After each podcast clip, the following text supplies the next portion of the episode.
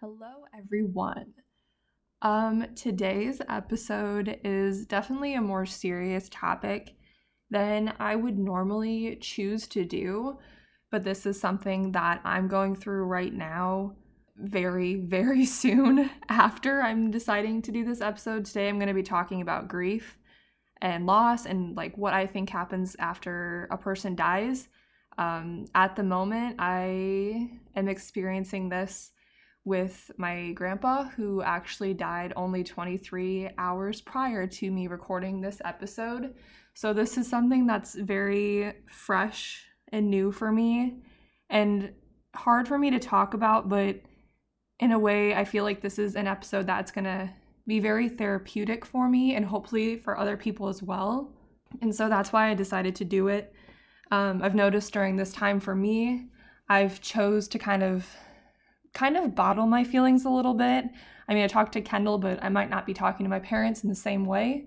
And so this is kind of going to be my time to work through it and have an outlet for something that's important to me and something that I think can help others. And I want to say before I record this episode that in no way am I an expert on grief or life after death. This is just relevant to me and what I'm experiencing right now and a way of me working through my emotions. And I hope that this can be helpful for others in the same way that this will be helpful for me to talk it through. Um, so last night, I lost my grandpa, which was something that we had been expecting for a while. So it wasn't necessarily a shock to me. Um, I was able to come home in time to kind of, in a way, say my goodbyes. And then he died the next day, and I was not there for that because I felt like that was something that I personally couldn't handle, which is also something I want to talk about today during this this time for me anyway and for other people that might be experiencing it. I want to emphasize that what's happening and what you choose to put yourself in these situations, that's completely your choice and don't let anyone pressure you into being in a situation that you're not comfortable with. When I went to go see my grandpa, I almost felt uncomfortable touching him and like holding his hand because it was hard for me to to process it because at the point that I had got there he was already unresponsive. And so it, it was kind of almost scary in a way for me. And I think that that's a normal feeling but at the time I was like why am I afraid? Like this is my grandpa and this is the last time I'm going to see him. But I talked to my mom about that and she felt the same way so, also during a time like this, make sure that you are talking to someone about it, whether that's your parents, your significant other, siblings, whoever it is. Make sure that you have a way to vent how you're feeling because if you keep it in, which I'm kind of doing, it will be harder for you. So, my grandpa, he had been having health problems honestly my whole life. And so, in a way, I am relieved in a way that he is not suffering anymore, but it's also very hard because he was important to our family and him my dad and i are like triplets. So it's kind of like we lost a part of ourselves which is really hard to think about.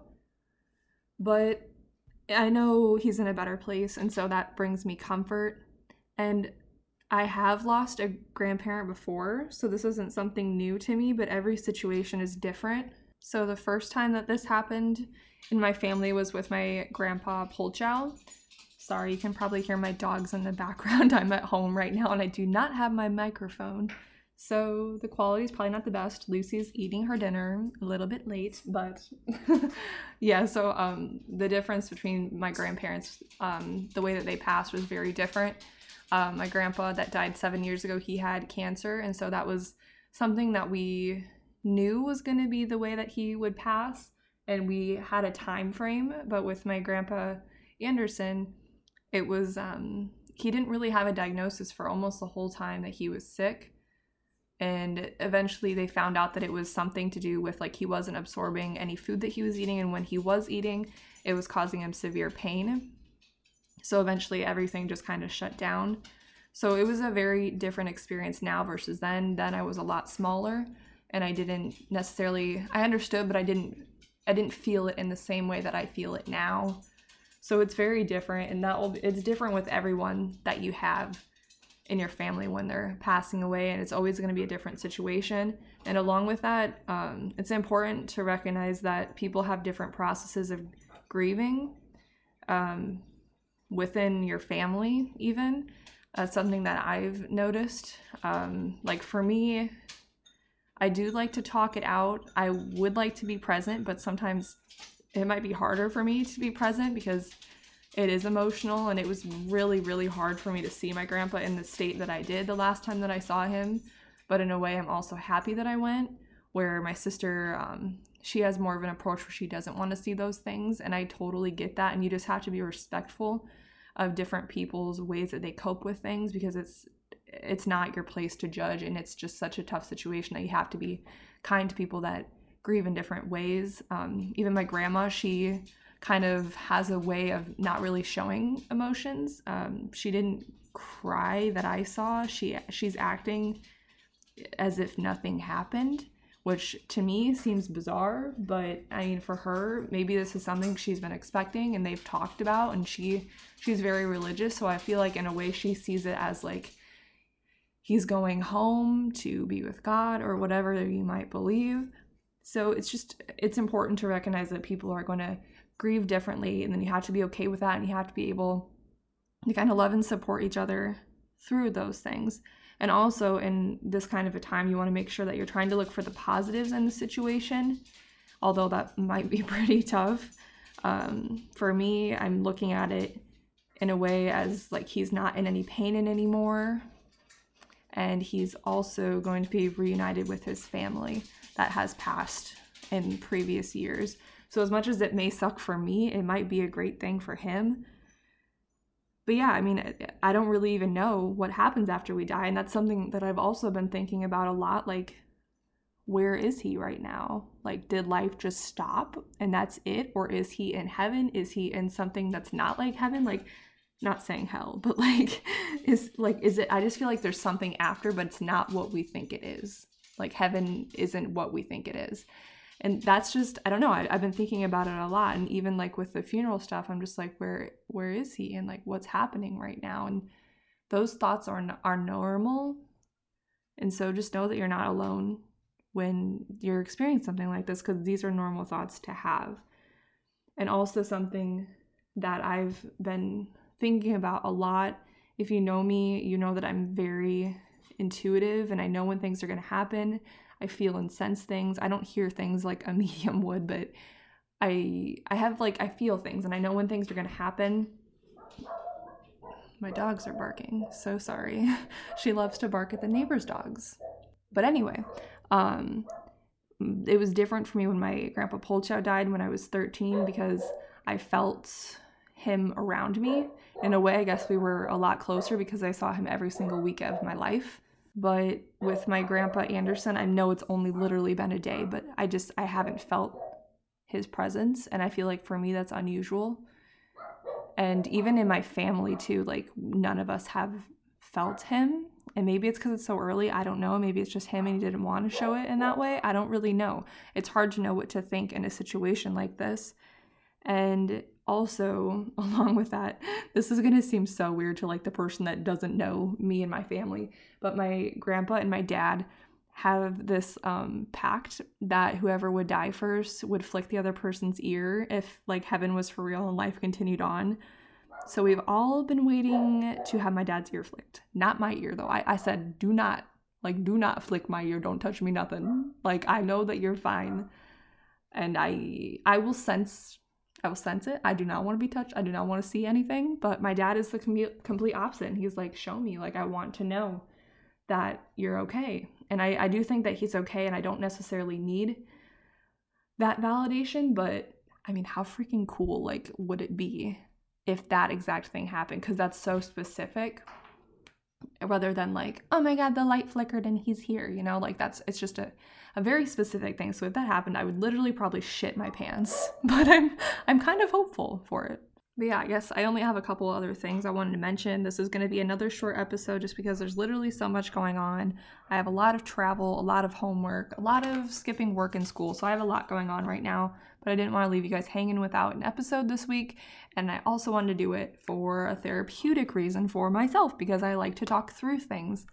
So, um, the other two things, I already said this, but like emphasizing that it's your choice during the situation whether you want to be there or not don't let family members pressure you into being there or making you try to do something that you're not comfortable with. Um, for example, my grandma was like, kiss your grandpa on the head. And I was like, no, like, as much as I love him and stuff, that just kind of, it kind of freaked me out because to me, he already seemed dead. And I was like, no.